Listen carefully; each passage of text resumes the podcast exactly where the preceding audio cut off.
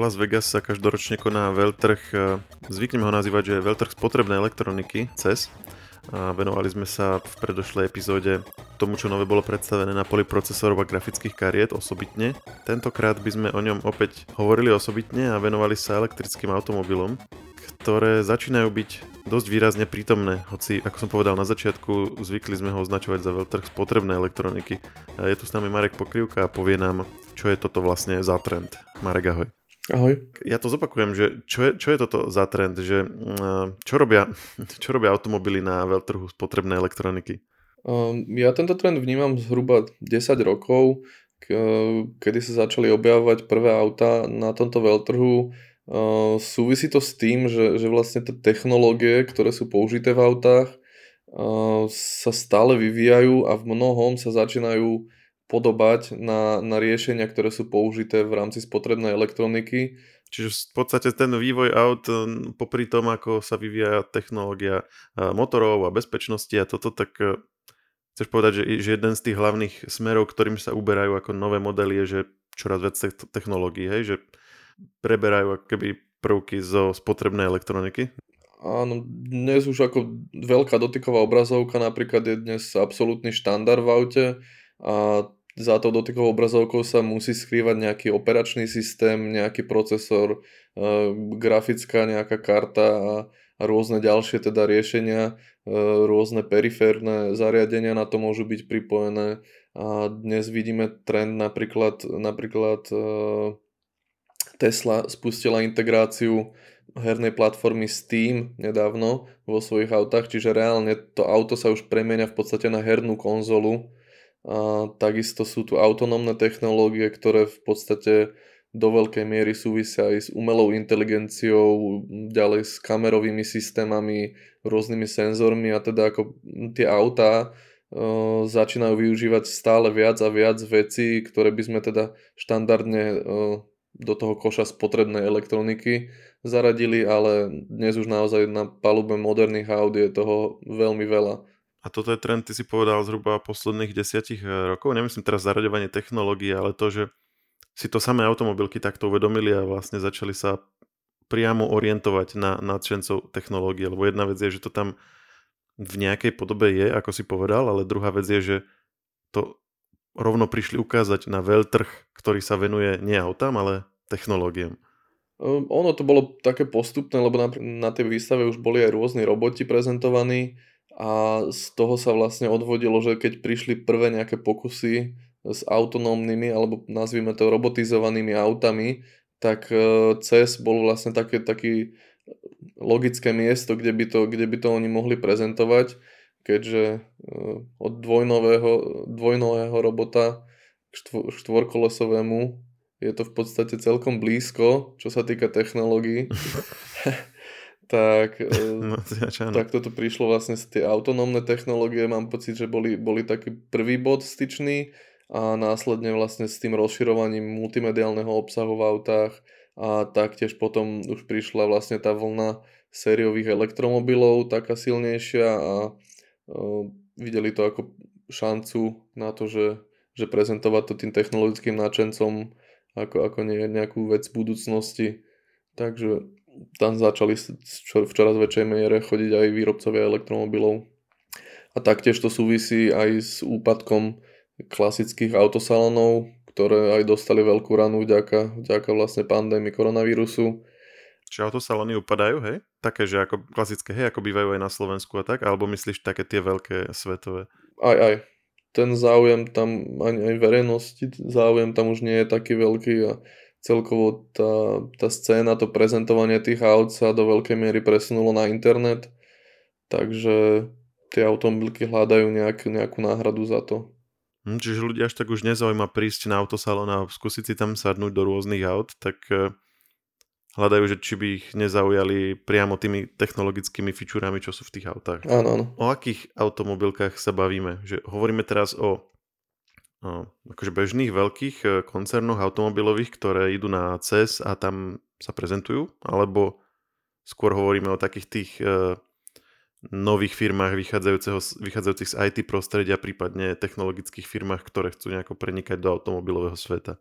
Týka sa to obidvoch, obidvoch sfér. Napríklad na tomto ročníku bol prezentovaný Volkswagen ID7, čo bude naj, vlastne vlajková loď elektrického portfólia tejto nemeckej automobilky. A bol tam prezentovaný zatiaľ ako, ako prototyp v kamufláži, ale už o niekoľko mesiacov by vlastne mala byť predstavená sériová verzia. A taká odbočka, oni tieto ID, ID modely to sú vlastne náhrady alebo nejakí nástupcovia tých benzínových verzií, že, že Polo, Golf, Passat a tak, alebo je to, že úplne osobitná kategória? V tomto prípade je to v podstate aj aj, pretože pôvodne sa hovorilo, že, že ID7 kompletne nahradí Passat, ale teraz to vyzerá, že Passat bude pokračovať, príde ešte ďalšia generácia, ktorá už bude ale výhradne ako kombi a ID7 bude elektrický sedan. Ale teda rozmerovo je to tá trieda ako Passat. Áno, približne. A potom uh, tie menšie, tie ID3 a ID4, to sú, to sú čo? To sú ako tie menšie Volkswageny, alebo nie? Lebo mne sa zdali na, na, na pohľad akože o dosť väčšie. Sú, nie, nie, nie to úplne, nie sú akože rozmerovo identické, sú tam nejaké rozdiely, že väčšie, menšie, ale dá sa povedať napríklad, že tá ID3, uh, že je zhruba ako Golf. A štvorka potom ale ne, nemá byť ako zhruba, čo nie? No štvorka je taký crossover, o niečo väčší a neviem, či by som to prirovnal k Tiguanu, možno, ale vravím, aj tá architektúra tým, že vlastne je to čisto elektromobil, tá architektúra celá je, je priestorovo vlastne inak navrhnutá, Takže aj keď by mali rovnaké, napríklad, že rovnaký pôdorys a rovnakú výšku, tak to auto môže mať iný interiérový priestor, čiže nie je to, nie je to úplný ekvivalent. Hej, nemusí mať motor, nemusí mať takú kapotu veľkú aj tak všetky tie veci okolo toho. No dobre, to, to bola len taká akože odbočka. Čiže Volkswagen na si ukázal svoj nový model? Áno, ale napríklad z toho druhého koša by som spomenul značku Afila, čo je vlastne úplná novinka, že sme sa dozvedeli značku, ako budú označovať e, svoje elektromobily spoločnosti Sony a Honda. E, Sony predstavilo už vlastne v roku 2020 e, koncept štvordverového elektromobilu. E, o rok neskôr na rovnakom mieste prezentovali odvodené SUV a medzičasom hľadali nejakého automobilového partnera, s ktorým by mohli rátať do budúcnosti so sériovou výrobou, keďže Sony teda akože nemá v tomto smere žiadne skúsenosti a na palubu teda prizvali Hondu a spoločne už vlastne predstavili nejaký prvý prototyp a z neho má vzniknúť sériový model, ktorý by mal ísť v roku 2025 do výroby. Toto ale inak asi tiež sa dá nazvať trendom, že keď sa technologická spoločnosť začne obzerať po nejakom prieniku do automobilového trhu, tak väčšinou to je s s elektromobilom. Prečo podľa teba je to tak? Lebo asi by som chápal, že možno nemajú expertízu na spalovacie motory a tak, ale zase ty si vravel, že aj tak sa spoja s e, automobilkou, aby im uh, pomohla s výrobou, keďže to je akože veľká vec, hej, nejaká veľká automobilová veľká výroba, výroba, takže to už je potom jedno, to už by potom vedela im dodať aj tie motory, ale, ale napriek tomu ten trend tam, tam je asi, asi celkový, nie? Že že, že naprieč spoločnosťami.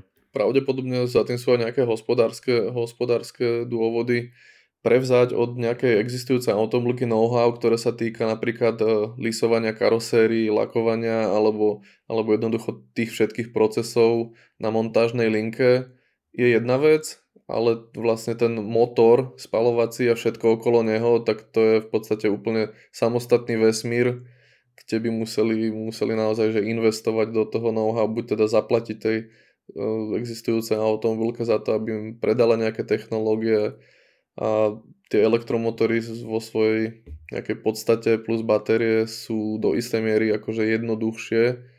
Mnohé veci, ktoré s nimi súvisia, si tie spoločnosti už vlastne doteraz vyrábali a pracovali s nimi. Napríklad batériové technológie zo spotrebnej elektroniky poznáme desiatky rokov Čiže od nich k tomu elektromobilu je bližšie, než, než od nich e, k autu so spalovacím motorom. Takže spomenuli sme Hondu, Volkswagen, Sony. Ešte ktoré, ktoré vnímaš ako také najvýraznejšie spoločnosti, ktoré sa o toto snažia, teda ten, o tento prienik do veľtrhu spotrebnej elektroniky so svojimi automobilmi? No pravidelným účastníkom už je teraz BMW. To tento rok prezentovalo koncept elektrického sedanu, ktorý je takou istou ochutnávkou pripravovaného sériového modelu. um, minimálne teda v tom smere, že, že ako bude vyzerať jeho interiér, respektíve head-up display. Opäť úplne nový model alebo nástupca niektorého existujúceho? To ešte nie je celkom isté. Vraví sa, že by to mohlo byť na, na úrovni e, radu 3 veľkostne, ale či to bude akože alternatíva. Či to bude nová trojka, alebo či to bude niečo ako ten, tie ID modely od Volkswagenu, hej? Ako BMW to pracovne nazýva Neue klase, ako nová trieda, čiže to skôr naznačuje, že to bude, že to bude úplne nová verzia. Ale minimálne teda vieme asi, že to bude na novo navrhnuté, že to nebude, Áno. nebude vlastne upgrade e, existujúceho benzínového nejakého modelu, ale že ako, ako v prípade toho Volkswagenu, že to vlastne dizajnované už len s predstavou elektromobilu. Áno, áno, bude to čisto elektrické auto.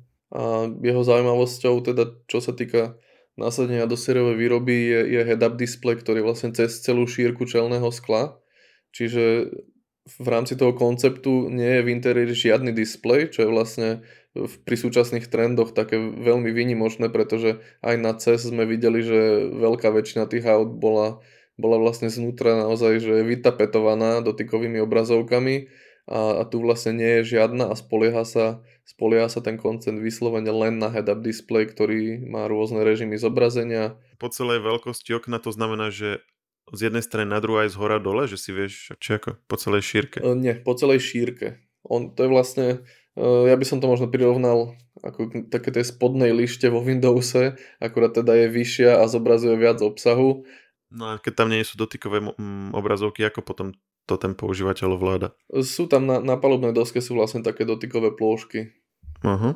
A takisto na volante sú nejaké ovládače. A druhou zaujímavosťou tohto auta je, že dokáže meniť farbu. To BMW prvýkrát prezentovalo v Lani uh, na elektromobile iX. Hej, to si pamätám, to sa, to sa veľmi riešilo vtedy, no. Áno, on, on vedel vlastne na povel zmeniť farbu z bielej na čiernu, alebo teda rôzne odtiene sivej a, a takisto vedel vytvoriť nejaké obrazce.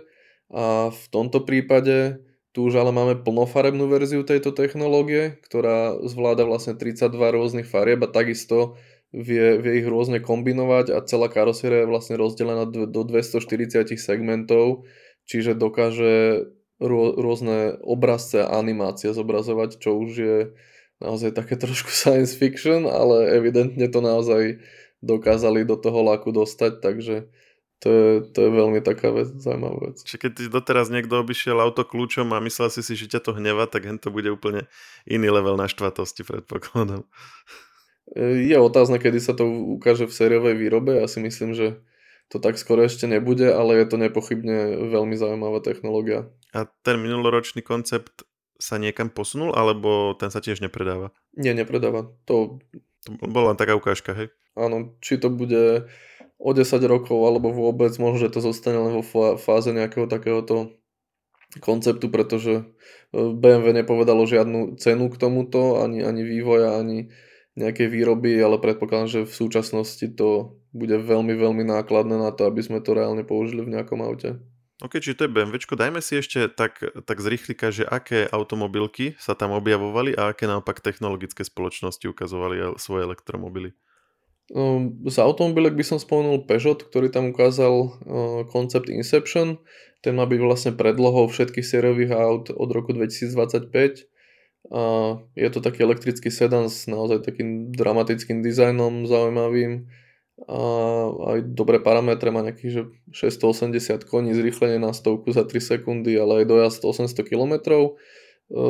Čísla sú pekné, čo mňa viac zaujalo je, je že vlastne nemá štandardný volant, ale nahradil ho taký nejaký podobný ovládač s dotykovými plôžkami, ktorý sa vie vlastne zložiť do, do palubnej dosky a tým uvoľniť priestor v prípade autonómneho režimu. A druhá zaujímavá vec bol RAM 1500 Revolution, čo je koncept elektrického pick-upu. Táto kategória, hlavne teda v Spojených štátoch, výrazne rastie a RAM sa chce do toho tiež pustiť a v 2024 by mal byť ako z toho sériový model. A bude to vlastne konkurent pre aj tu stále ešte len pripravovanú Teslu Cybertruck. Čiže vyzerá to, že Tesla síce predstavila koncept ako prvá takéhoto niečoho, ale je to možné, že všetci konkurenti s príchodom do sérovej výroby Teslu predbehnú. Pozerám si akorát ešte ten Peugeot a ten volant naozaj vyzerá riadne futuristicky, teda volant v úvodzovkách.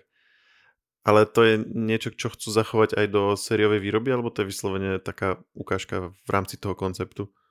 No vraj do, do konca tejto dekády by niečo podobné chceli mať v sériovej výrobe, ale do akej miery sa to podarí ako nejako racionalizovať, aby to bolo naozaj použiteľné aj pre bežného človeka, aby, aby teda chápal, ako sa s tým pracuje, tak to uvidíme, pretože myslím si, že keby ste dnes nejakého štandardného vodiča posadili do tohto, tak naozaj bude na to pozerať, že, že čo má robiť.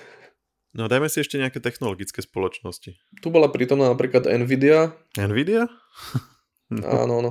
Oh. Ona už do veľkej miery vlastne sa, sa púšťa do toho atomového priemyslu, vyvíja rôzne čipy, ktoré sú vyslovene, že ich architektúra je prispôsobená na to, aby, aby fungovala pre jednak teda umelú inteligenciu, ale vyslovene aj autonómne schopnosti.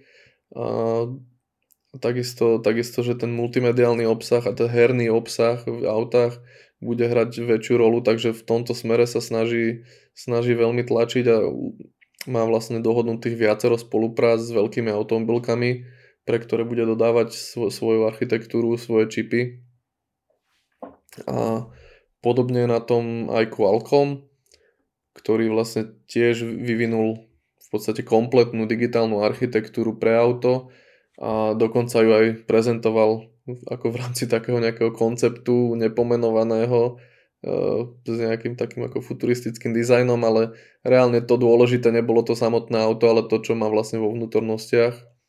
A vlastne v súvislosti s tými autonómnymi schopnosťami vyvíjajú naozaj že extrémne výkonné čipy. Qualcomm napríklad povedal, že e, v nejakej ideálnej konfigurácii by tá, by tá technológia, čo použil na tomto aute, mohla dosiahnuť výpočtový výkon 2000 teraflopov, čo je akože extrémne vysoké číslo.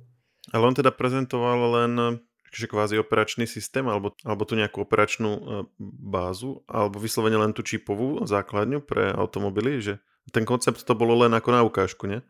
Primárne tu išlo vlastne čip uh, Snapdragon Ride Flex, ktorý, ktorý zvláda vlastne mnohé, mnohé úlohy zároveň a dokáže nahradiť rôzne riadiace jednotky v autách. Aha, čiže on vlastne vymyslel špeciálny čip, ktorý bude ponúkať autám, že tak ako doteraz si mal nejakú tú základnú alebo služnú elektroniku, ako si hovoril, už začínajú tam byť akože mm, dotykové displeje a grafická karta a tak, čiže to poňal dnes, dnes vieme, aký máme procesor v notebooku alebo v mobile, tak že vlastne bude robiť procesory pre auta, hej, a že to bude priamo tak ako e, reklamovať, že toto je proste určené na poháňanie všetkých výpočtových vecí v aute. Áno, toto by mal byť čip, ktorý napríklad, že dokáže bez problémov súčasne ovládať teda multimediálny nejaký obsah, teda operačný systém nejakého infotainmentu a zároveň obsluhovať autonómne systémy a teda riadiť všetky kamery, senzory a ovládanie toho samotného auta, čo doteraz bolo nemysliteľné, že v súčasnosti bežné auto má naozaj desiatky riadiacich jednotiek v sebe, ktorá každá má nie, niečo samotné na starosti a tu je vlastne snaha to, to centralizovať a dať to do nejakého čo najkompaktnejšieho a konštrukčne najjednoduchšieho riešenia, ale ktoré zároveň musí byť ale extrémne výkonné, aby to všetko zvládlo. Toto je inak zaujímavý prístup k tomu, ktorý asi mi dáva aj dosť veľkú logiku, až sa, až sa čudujem, že možno s tým prichádzajú až teraz. Toto bol zaujímavý pohľad na veľtrh spotrebnej elektroniky, keď to zopakujem ešte raz, ale z pohľadu elektrických uh, automobilov. Alebo teraz z pohľadu automobilových spoločností, by som povedal. Uh, ďaká za tento uh, tento, tento zaujímavý uhol pohľadu a počujeme sa niekedy na budúce. A ja ďakujem, ahoj. Čauko. Share Now je nový formát rýchleho podcastu, v ktorom približujeme v skrátenej forme najnovšie udalosti. Všetky podcasty Share pripravujú magazíny Živé.sk a Herná zona.sk. Na ich odber sa môžete prihlásiť tak, že v ktorejkoľvek podcastovej aplikácii vyhľadáte technologický podcast Share. Svoje pripomienky môžete posielať na adresu podcasty.žive.sk.